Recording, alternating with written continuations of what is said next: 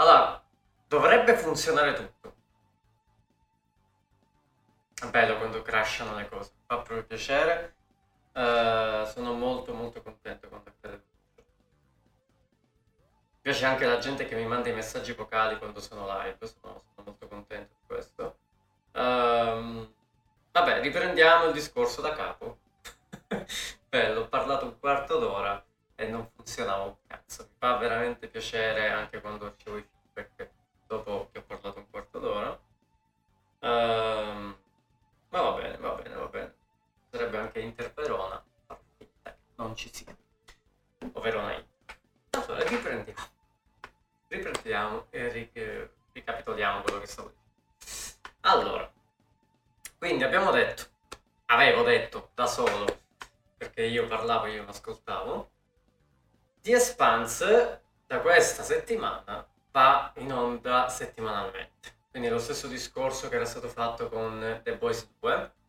Uh, eh, questo chiaramente uh, ci evita di guardare la, la, puntata in serie, in continuazione, anche perché quello che è successo tra la terza e la quarta e tra la quarta e la quinta ti spinge, ti invoglia molto a vedere appunto quello che succederà tra poco, ma dovremmo aspettare una settimana. Questo chiaramente serve anche per evitare che la, la serie sia una fiammata, se ne parla una settimana, quando tutti appunto hanno visto la serie, basta. Alla fine, se lo vediamo con la regina degli scacchi, sì, se ne è parlato un pochino perché magari la gente continuava a vederlo di volta in volta, è già finito Flame per eh, la regina degli scacchi, mentre con la puntata settimanalmente se ne parla, si commenta quello che è successo nella puntata precedente e si avanzano ipotesi sulla puntata successiva, quindi la cosa continua ovviamente a, a, a destare interesse.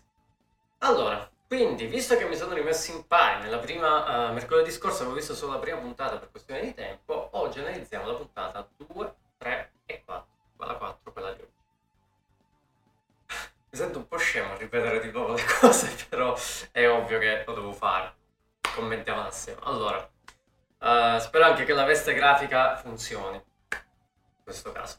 Allora, cominciamo la seconda puntata, una puntata quasi interamente dedicata al background di Amos.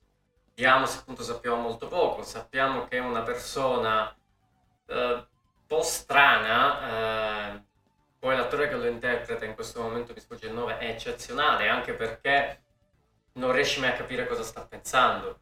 È, eh, è tornato su terra praticamente, eh, non sulla terra, mi adeguo al linguaggio di, eh, di Expanse, quindi su terra, eh, a trovare, a risolvere un po' delle sue beghe del passato, in questo caso la ricerca della madre Lidia. Uh, Amos tra l'altro avrà delle visioni, dei ricordi di quanto è successo a lui da piccolo, questo lo scopriremo chiaramente a fine puntata. Il problema è che quando Amos va a trovare Livia, sua mamma, scopre che, scopre che è morta, scopre che a casa sua c'è eh, il marito, ormai l'ex marito, vedo, di Lidia, uh, e eh, mi scordo sempre di mettere pausa perché c'è sempre la... Eh, ok.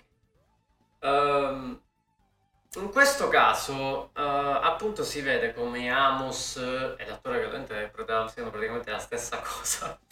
Uh, perché uh, lo vediamo qua in questo frangente in cui non sa bene come comportarsi.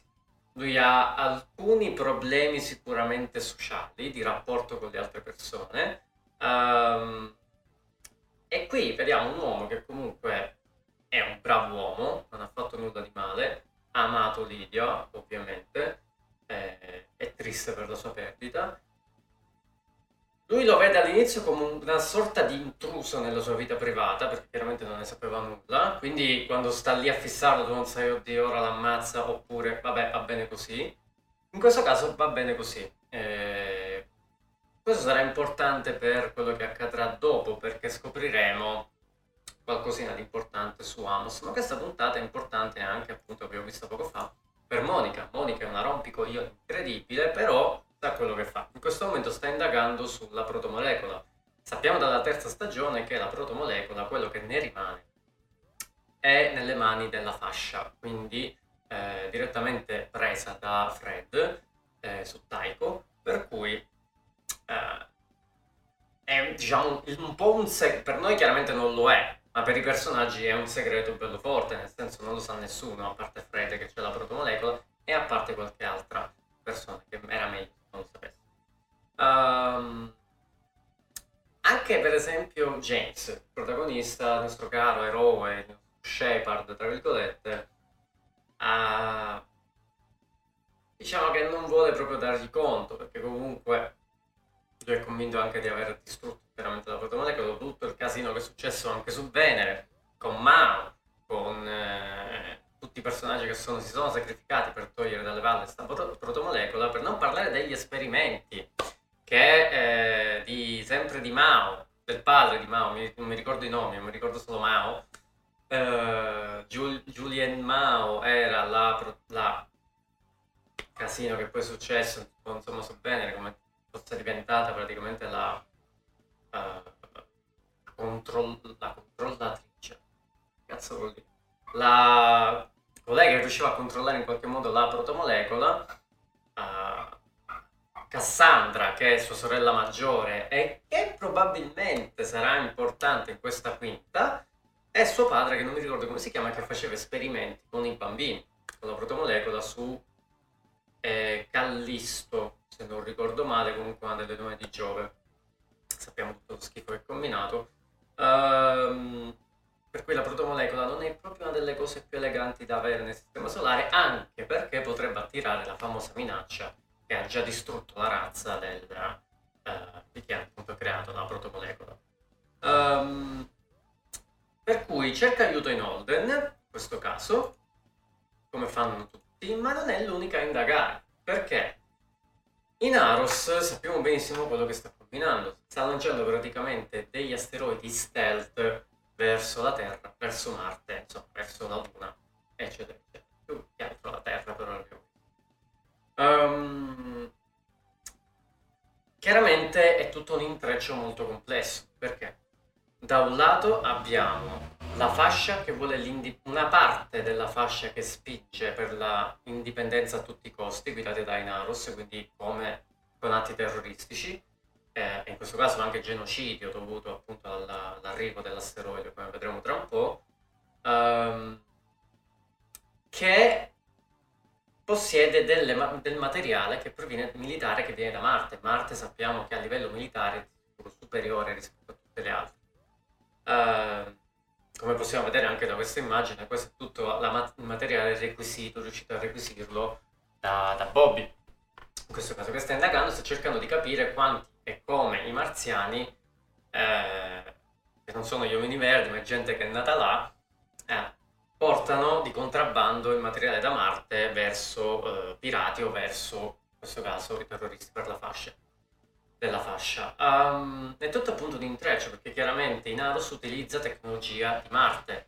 Uh, la Terra, pur sapendo successivamente che quella tecnologia è di Marte, saprà che Marte non c'entra niente, in questo caso ufficialmente, eh, e sappiamo tutti, sanno tutti anche loro che c'entra Inaros questo caso.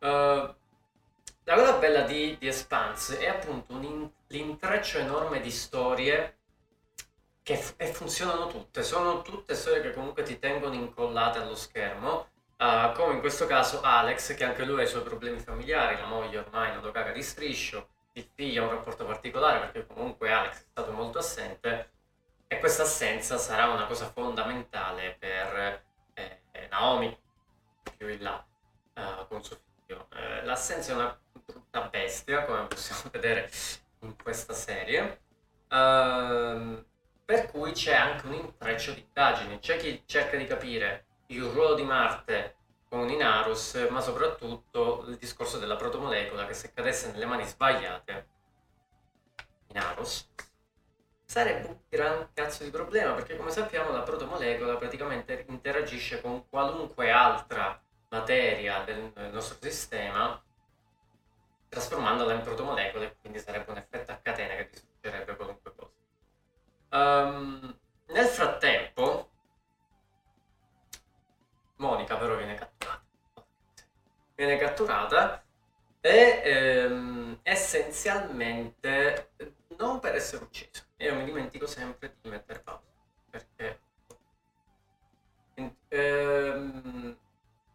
Ora, questa è una cosa un po' particolare perché lei è stata presa prigioniera per essere portata, a quanto pare, uh...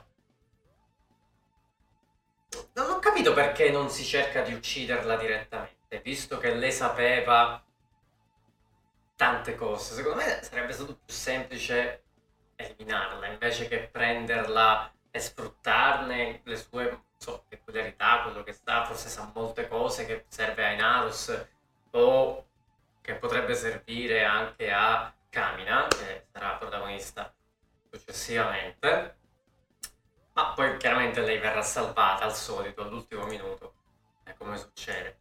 Nel frattempo però c'è anche Marte che vuole capire che cosa succede al di fuori dell'anello, cioè nei pianeti che si trovano uh, nei vari mm, unicoli spazio-temporali che portano verso altri sistemi eh, e c'è una soldatessa marziana, una ufficiale marziana uh, che diciamo cerca di uh, prendere le simpatie di Alex appunto per scoprire di più seducendolo a scoprire appunto qualche informazione di troppo, come Alex cercherà di fare per le stesse cose. Praticamente escono per lo stesso motivo, per sapere più eh, non l'uno dell'altro, ma per sapere quello che c'è dietro l'uno l'altro. Perché si cerca di capire, anche Alex, voglio da Bob, cerca di capire che ruolo ha Marte in tutto questo, se sono solo dei mh, mm, pirati che prendono tecnologie di marziane e la vendono, se proprio l'esercito marziano è coinvolto in tutto questo, cosa che potrebbe cambiare parecchio gli equilibri del sistema. C'è anche Avasarala, che giustamente sa molte cose e cerca di comunicare tutto quello che sa, tra l'altro un personaggio sempre della Madonna, il doppiaggio io lo trovo eccezionale nella sua uh, verb, eh, dice, ca- dice cazzo in 5 minuti, uh, a Gao, che ormai è diventata praticamente la presidentessa del, eh, delle Nazioni Unite, comunque della Terra, e quindi diciamo eh, cerca di comunicare il pericolo di Inarus. Ancora non si sa bene cosa Inarus stia progettando, eh, ma è importante che tutti siano in guardia, soprattutto visto che è sparito del materiale stealth da Marte, si cerca anche di spingere l'utilizzo di Watchtower, che sono una serie di satelliti che sono appunto studiati per che erano stati costruiti per proteggersi da Marte appunto per eh, riuscire a oltrepassare il velo stealth e quindi rilevare gli oggetti, cosa che sarà fondamentale successivamente. Ma ritorniamo al nostro Amos. Amos sappiamo che non è Amos.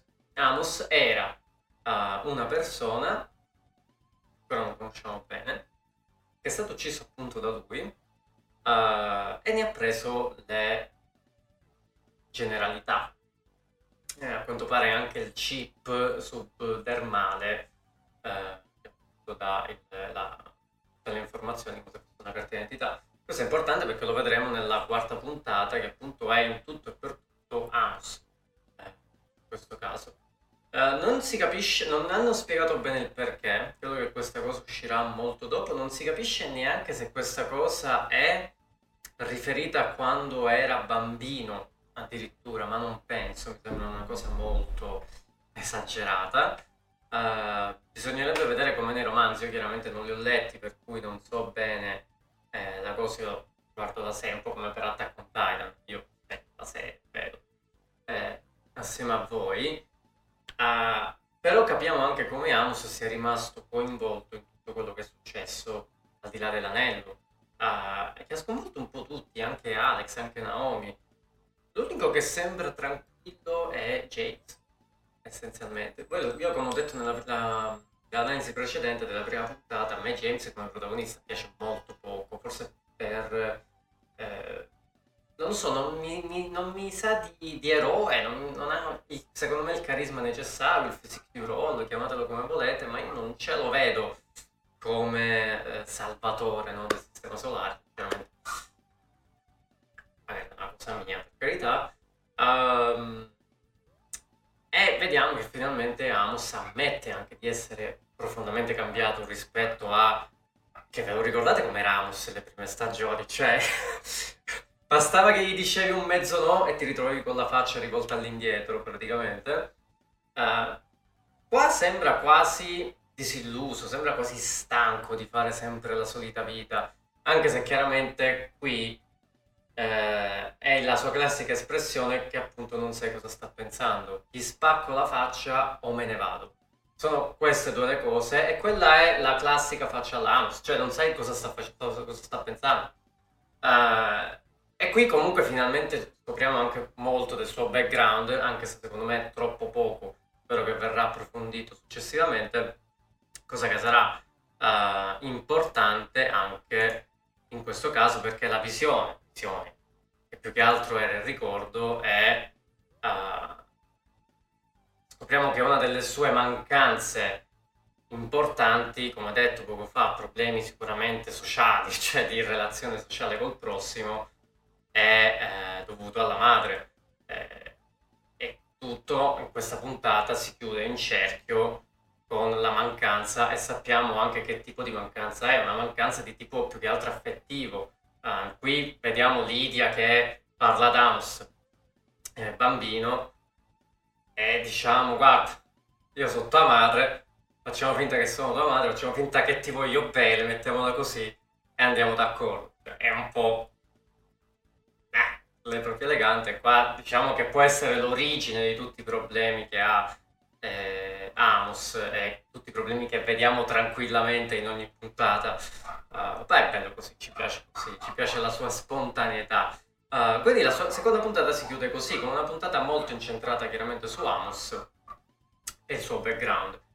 Ma c'è, comincia a uh, delinearsi tutto l'intreccio di ricerca della verità su Marte, su Inaros, sulla protomolecola che esploderà poi nelle puntate successive, puntata successiva, che sarà la terza. Nella terza puntata uh, tutti stiamo, aspettiamo l'evento. Tutti lo sappiamo che prima o poi succederà quello che sta. E io dimentico sempre di mettere pausa, ma porca miseria, metti pausa solo. Uh, Avasarala sa degli asteroidi. Sappiamo che Inaros ha fatto attaccare, o meglio, Uh, il figlio di Naomi ha attaccato una base in orbita su Venere perché erano stati avvistati gli asteroidi che poi si sono frantumati, eh, visto che si erano avvicinati tro- troppo alla gravità solare. Uh, e vengono analizzati i vari frammenti di quello appunto dello studio che era stato fatto, dell'avvistamento che era stato fatto, scoprendo che da un lato si riesce a percepire qualcosa. Quindi probabilmente l'asteroide intero, che era coperto da materiale stealth e quindi irrilevabile, si è frantumato e la parte interna, che dove ovviamente non c'era il materiale stealth, è rilevabile. Quindi si vedono questi frammenti, sanno tutti che sono diretti verso la Terra, di Watchtower se ne fregano altamente perché ancora pensano uh, che la minaccia reale sia Marte, ma Sarala dirà proprio ma che cazzo, chi cazzo se ne frega di Marte, lo sanno pure loro che non sono una minaccia, cioè nella sua grandissima verve. Quindi lei sa, sa tutto, sa degli asteroidi, sa che probabilmente sono diretti verso la Terra, sa i danni che può provocare perché si parla di, anche di megatoni, per cui piccole testate nucleari. Quegli anni credo che siano ordigni abbastanza ordinari. Uh, sì, abbastanza perché sono, molte navi sono armate con armi nucleari. Um, ma pur sapendo questa cosa, non serve a nulla perché come sappiamo, dopo eh, che Gao è diventata praticamente la leader del pianeta Terra, Avasarala è stata messa sulla Luna a riscaldare probabilmente la poltrona, ma è chiaro che la differenza di carisma e di forza tra Sarà e Gao è immensa, come possiamo sapere, in realtà è sempre lei che comanda. Um, e veniamo all'uscita che si era organizzata tra Alex e la tizia, di cui non mi ricordo il nome, comunque l'ufficiale è marziano. Mm, ammetto che questa foto è un po' strana, un po' sproporzionata con questi occhioni, sembra veramente una marziana effettivamente. Uh, lei probabilmente è coinvolta nel giro di traffico di uh, merce militare tra Marte e la faccia degli asteroidi, non so se avete sentito pure voi comunque. Uh, ed è una strana uscita, nel senso, tutte e due sanno che evidentemente si vuole fregare l'altro, nel senso per prendere informazioni. lei sa di lui, lui sa di lei e buonanotte. Lei fa l'agnorri, lo bacerà poi alla fine della serata. Uh, capiamo anche che Alex non è una persona particolarmente che ci sa fare in questi casi, come possiamo aver visto. Ed è una situazione molto particolare perché effettivamente mh, mm, non è ben chiaro il ruolo di Marte ancora. Lo vedremo poi in questa puntata, o meglio nella quarta puntata, uh, che forse una piccola fazione, una piccola percentuale magari di ufficiali corrotti che aiutano appunto la fascia in cambio di favori, penso soldi, perché non è che la fascia sia piena di soldi ma magari di risorse, perché ricordo che uh, ci troviamo in questa situazione perché la fascia Cerere, che è chiaramente il pianeta principale, il pianeta nano principale, um, è straricca di risorse, per cui Marte e Terra sfruttavano la fascia degli asteroidi e Cerere appunto per tutte queste risorse, con gli abitanti della fascia sottopagati, che facevano una vita di miseria, con la microgravità, chiaramente meno gravità c'erano, anche più deboli rispetto a tutti i terrestri che hanno una gravità superiore rispetto a Marte e alla Luna ovviamente e alla fascia degli asteroidi. Per cui c'è sempre, questo, c'è sempre stato della fascia questa sindrome di inferiorità nei pianeti interni e sta succedendo tutto quello che sta succedendo appunto per quello. Diciamo che il mostro in Arus è stato appunto creato dalla, dallo sfruttamento di uh, di Marte e Terra eh, verso la, la, fascia. Certo, eh, genocidio non è mai la soluzione, come abbiamo scoperto nella storia. Però sono situazioni che con un po' più di attenzione politica probabilmente si poteva evitare. Um, tra l'altro abbiamo anche Kami, questa puntata che dopo aver eh, ispirato Simone in Gurella Gun abbiamo anche eh, la scoperta della, dell'omicidio, dell'assassinio, eh, le ultime parole anche, che tra l'altro è una canzone di Ashford, alla quale era molto molto affezionata, in, capisce anche che all'interno della sua flotta che sta creando appunto per dare la caccia ai Naros, ci sono dei traditori. Ci sono dei traditori, c'è gente che comunica con i Naros, lei lo sa, questa è la faccia di uno che lo sa, ma che non può chiaramente parlarne, che sarebbe un problema, eh, e quindi è la faccia di una che si deve guardare le spalle in continuazione. Non è una situazione per nulla facile quando sei su una nave stellare isolata da tutto, eh, non puoi scappare, essenzialmente, anche se tu prendessi una nave di salvataggio ci vuole niente spararti addosso. E hai finito. Eh, per cui è un po' prigioniera qui anche della sua, uh, delle sue ossessioni prima di tutto uh, e delle sue paranoie, perché da qui sarà chiaramente molto paranoica al di fuori di una persona di cui si fida moltissimo e che probabilmente ama. Um, nel frattempo Alex, dopo tutto questo discorso, cui ha ricevuto anche il bacio dalla bella ufficiale marziana, si ritrova drogato, si ritrova essenzialmente drogato um, dalla gente. Pensate un po', che, che, che, che scoop dalla gente che contrabbanda le armi da Marte verso la fascia. Fortunatamente interverrà Bobby, in questo caso, a salvargli il culo, anche perché Alex sappiamo, è un ottimo pilota, ma non è proprio sto eccellente combattente.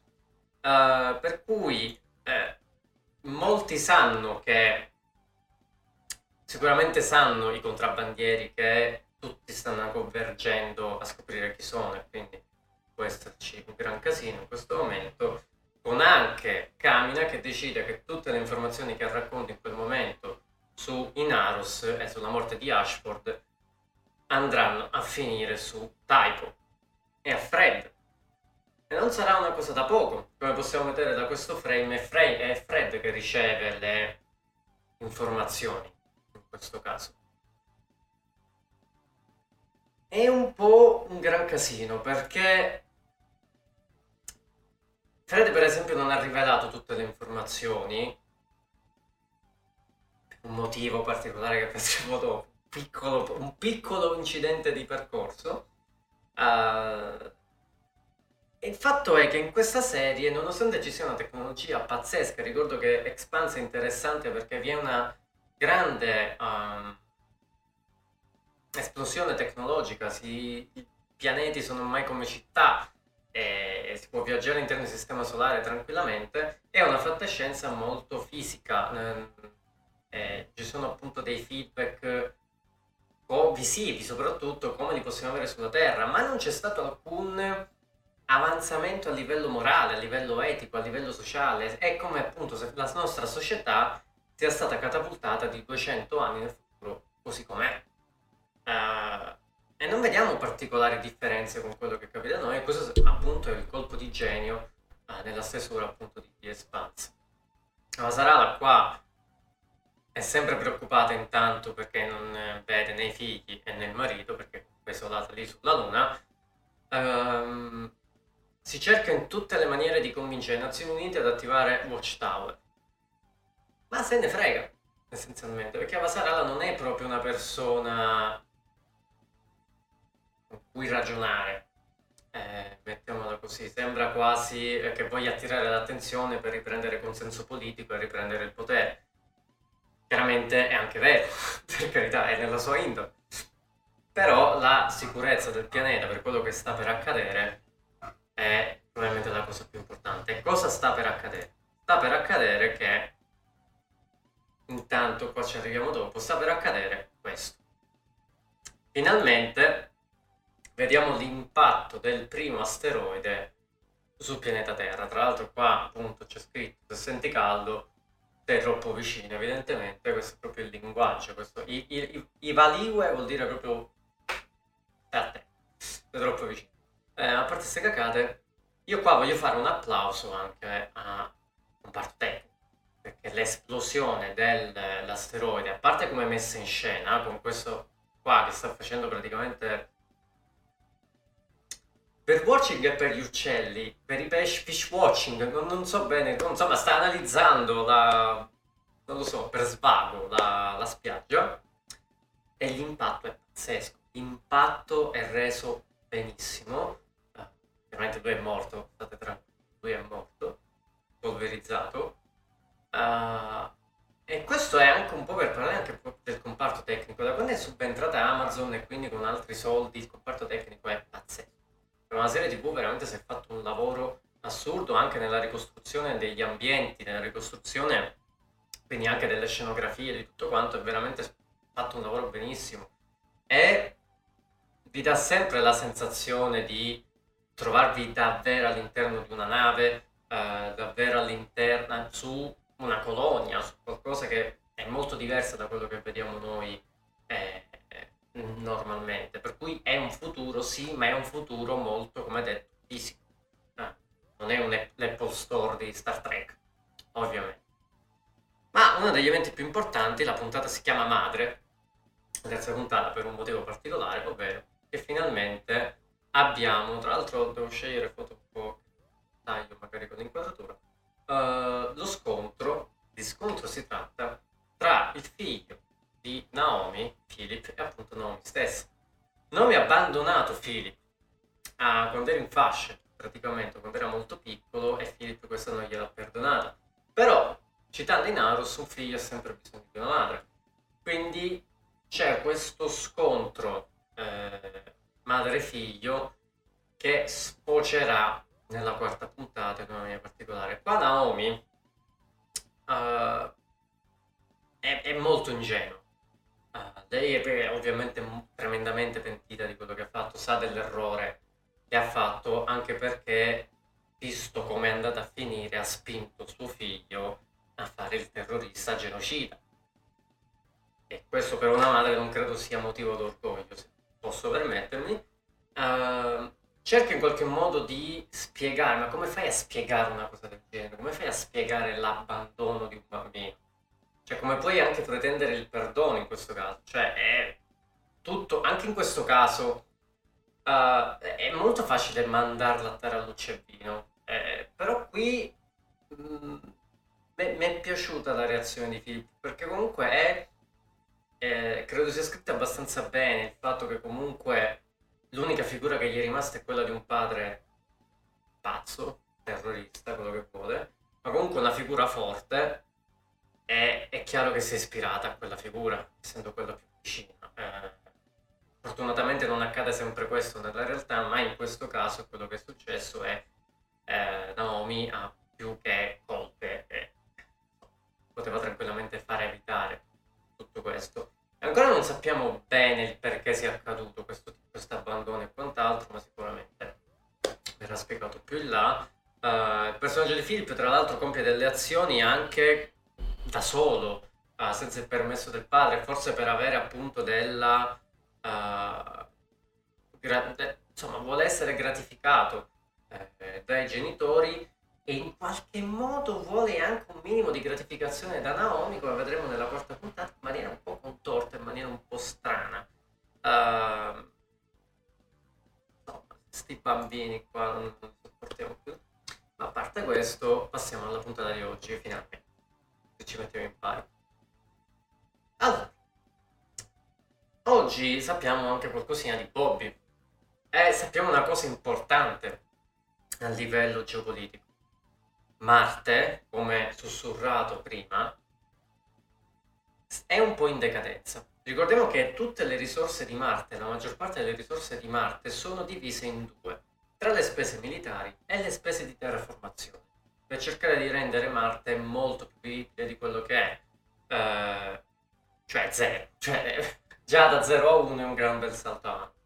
Eh, però le risorse stanno finendo. Anche perché la fascia degli asteroidi, come sappiamo, è per ora in subbuglio, quindi molte delle risorse da lì non arrivano, eh, e perché sulla Terra chiaramente i contatti, gli scambi commerciali sono ormai ridotti all'osso, per cui Marte, per quanto ormai sia diventata leggermente indipendente, non ha le risorse sufficienti per fare tutte le cose. Uh, ed è diciamo un mondo un po' in decadenza e quindi quasi fa uh, poi vi un aneddoto sul fatto che aveva un topolino che purtroppo è morto e ha dovuto fare la tomba e si fa uh, un, para- un, parallelo tra l'affezione che si ha per il topolino, per qualcosa a cui si vuole bene, e la, la madre patria, in questo caso Marte. Marte è in decadenza e forse si sta scavando la tomba, la fossa appunto per, per Marte. Vedremo un po' uh, cosa succederà questa è una roba molto grossa all'interno di The Expanse, anche se probabilmente Terra e Marte si alleeranno per fermare Inarus, in qualche modo, che questa puntata è pregna di roba. Um, e tra tutto sto casino rientra anche Cassandra Mao. Cassandra nella quarta stagione era completamente eh, sparita. Nella terza, ricordiamo, eh, la figlia eh, maggiore di Giulia, la, eh, la, figlia di... no, la figlia maggiore, la sorella maggiore di Giulia è la figlia dello eh, scienziato Mao, eh, dopo che appunto sono stati scoperti, grazie a James e la sua crew, tutti gli esperimenti assurdi che erano stati fatti sui bambini con la protomolecola, con quei mutanti stile Mass Effect e quant'altro, chiaramente la famiglia di Mao è caduta in disgrazia e Cassandra ha cercato di vendicarsi nei confronti di James Holden. Vi ricordate il discorso che James era stato accusato della distruzione di una nave, eh, ma poi chiaramente si è risolto tutto per la luce e vino. Uh, Cassandra aveva cominciato a cambiare idea su James visto tutto quello che aveva fatto per il bene del sistema, solo che chiaramente essendo una stronza è stata messa in carcere. Tra l'altro in questa puntata è interessante, ma viene solo scalfito l'argomento, ovvero un minimo di transumanesimo, il potenziamento umano tramite eh, la tecnologia. Eh, viene visto un tizio praticamente pieno di, sembra cyberpunk a un certo punto, eh, pieno di innesti cibernetici appunto per essere potenziato. Anche Cassandra è potenziata con una sorta di chip, questo caso. Uh, purtroppo è un argomento che non è particolarmente approfondito e la cosa mi dispiace, però nel contesto di The Expanse c'è anche questa cosa che ci sta, cioè voli da un pianeta all'altro come se fosse tra Roma e Milano, e, è chiaro che ci sia anche questo aspetto, però non è particolarmente approfondito, non è eh, forse più di contesto, un argomento di contesto che, che altro. Comunque qui Amos va a trovare Cassandra. Uh, è un incontro abbastanza uh, interessante perché in qualche modo tra i due potrebbe tanto è molto probabile che tra i due scatti la scintilla uh, e succederà probabilmente che scapperanno da lì visto quello che è successo uh, Cassandra sembra comunque essere torna- tornata, insomma, sembra aver fatto un percorso, un'evoluzione che l'ha portata all'essere la stronza che era, a aver scelto di aiutarli in qualche modo uh, James, anche dopo il discorso dell'anello, della protomolecola, dell'anello che si è venuto a formarsi. C'è ora una sorta di rispetto da parte di Cassandra verso la crew di James Holden, eh, e questo probabilmente potrebbe anche portarla sulla Rosinante come membro effettivo eh, della Rosinante. Uh, tutto però viene interrotto dall'impatto del secondo asteroide. Uh, probabilmente il secondo asteroide verrà sfruttato da Almos per scappare via da quel carcere di massima sicurezza eh, Cassandra. E questo secondo impatto uh, è parecchio importante perché il secondo impatto eh, spingerà prima anzi del secondo impatto eh, Avasarala qui la vediamo che finalmente con un sotterfugio dai suoi finalmente riesce a entrare in contatto con Mao e a convincerli a usare Watchtower. Ha spiegato direttamente quello che sta accadendo. In alzo ha preso degli asteroidi stealth con tecnologia stealth di Marte e lanciato sulla Terra. Purtroppo purtroppo succede questo piccolo incidente di percorso, ovvero l'asteroide giusto giusto precipita su, eh, accanto all'aereo, al jet di Mao. Come potete, come potete immaginare non è proprio finita bene e questo crea anche un vuoto di potere in questo momento sulla Terra perché Mao e il suo staff praticamente è spazzato via, re, l'altra metà non si sa dov'è, per cui in questo momento sulla Terra non si sa chi comanda. Nel frattempo, però, con questi impatti è stato colpito anche il Parlamento marziano, per cui anche su Marte non si sa chi comanda. Per cui ci sono questi due vuoti di potere enormi, uh, Marte e Terra si devono riorganizzare, la fascia degli asteroidi comincia a diventare temibile perché nel frattempo, oltre che a lanciare asteroidi in giro per lo spazio, si sta costruendo anche una flotta in grado di difendersi da sola. Uh, e e Cambia. Cambia. Piacere. Basta. Cambia. E succede il patatrack. Uh, noi abbiamo conosciuto un personaggio uh, nelle prime puntate che è Sakai, che è il capomeccanico di Taiko. Taiko, lo ricordo, è questa enorme stazione spaziale in cui uh, vengono riparate anche le varie navi, eh, non solo del, del, della fascia, ma anche di Marte di Terra, insomma di le navi. Uh, si scopre che Sakai, la brava ragazza che è, in realtà sta con i Naus e decide praticamente di uccidere il buon Fred perché tutti, tra l'altro Sakai scopre che la protomolecola ce l'ha lui. La protomolecola è l'arma potente di tutto il sistema solare perché, come detto, è in grado di spolverizzare un intero pianeta. Uh, uh, per cui immaginate nelle mani di un terrorista cosa potrebbe fare. Sarebbe proprio la classica spada di Damocle che farebbe pendere molto la, il rapporto di forza verso la fascia degli asteroidi. È un gran casino perché a un certo punto, tra l'altro, ha deciso di non funzionare, ora sì. Quindi abbiamo visto Sakai che è, fa parte del team di Naro, ma a un certo punto eh, di Expanse diventa Ghost in the Shell. Ah, mi ha fatto molto ridere vedere questo drone, che tra l'altro è anche ben realizzato, devo dire, mi fa ridere anche che la gente continua a sparargli nonostante vedi che non lo scalfisci. Eh, I proiettili dovrebbero rimbalzare un po' dappertutto, ma adesso parliamo su questa, su questa cosa. Um, è un drone praticamente programmato per andare a trovare, a scovare la protomolecola, cosa che effettivamente riesce a fare, uh, che si trovava nella stanza di Fred, si trovava nella stanza di Fred dove tra l'altro in quel momento si trovava anche Monica. Uh, per cui, signori miei, Inaros ha anche la protomolecola. Quindi non solo asteroidi stealth che stanno per colpire la Terra, ma anche protomolecola e una flotta tutta incazzosa di gente che vuole l'indipendenza. Ma Avasarala la convince finalmente ad attivare Watchtowers, a staccare Watchtower dalle uh, visioni di Marte e scandagliare lo spazio alla ricerca di altri asteroidi stealth. Cosa che funziona perché gli altri asteroidi vengono completamente distrutti, uh, ma ne restano tre ancora in orbita. Quindi abbiamo anche questo qua. Perché? Perché a un certo punto Philip decide di rapire sua madre, essenzialmente, per portarla davanti a Inaros. Qui c'è uno scontro chiaramente tra anche tra la fascia che vuole la pace e la fascia che vuole l'indipendenza a, tutti i costi. Eh, Naomi qua è un personaggio molto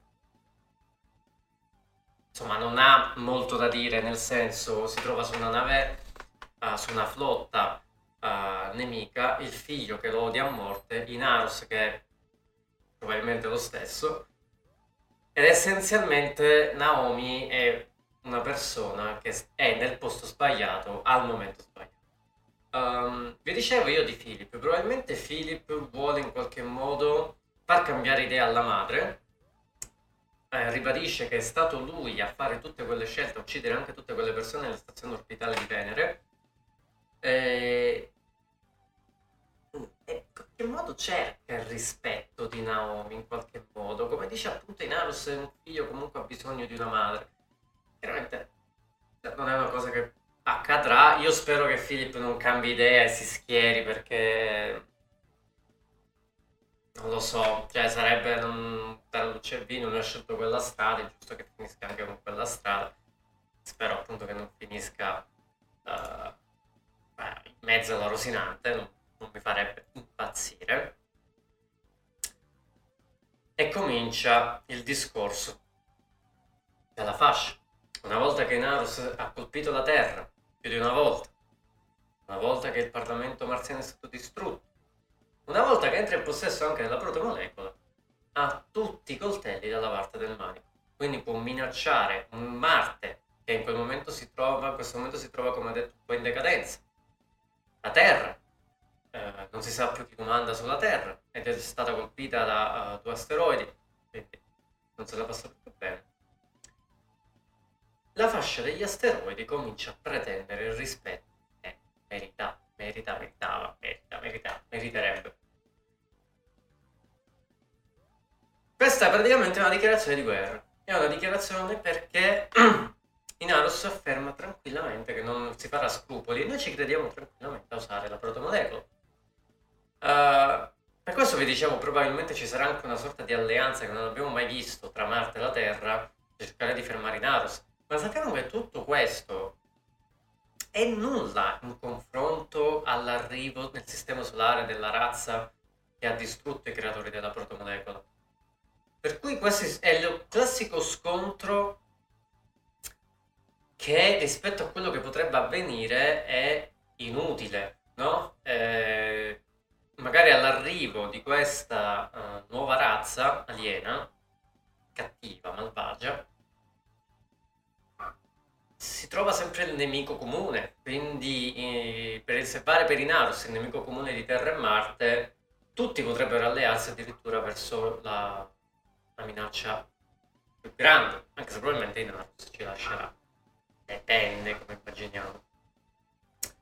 E quindi si conclude qua la quarta puntata. Una quarta puntata che è stata pazzesca per tutti gli eventi che sono successi. Uh, due impatti di asteroidi. Eh, abbiamo visto Cassandra Mao. Abbiamo visto uh, Mao morire, Mao, scusate, Gao eh, morire, quindi la Terra senza guida. Avasarala che probabilmente prendere il posto di Mao di nuovo. Uh, Inaros che riesce a prendere la protomolecola. Fred è morto. Beh, è stata una puntata pazzesca, veramente.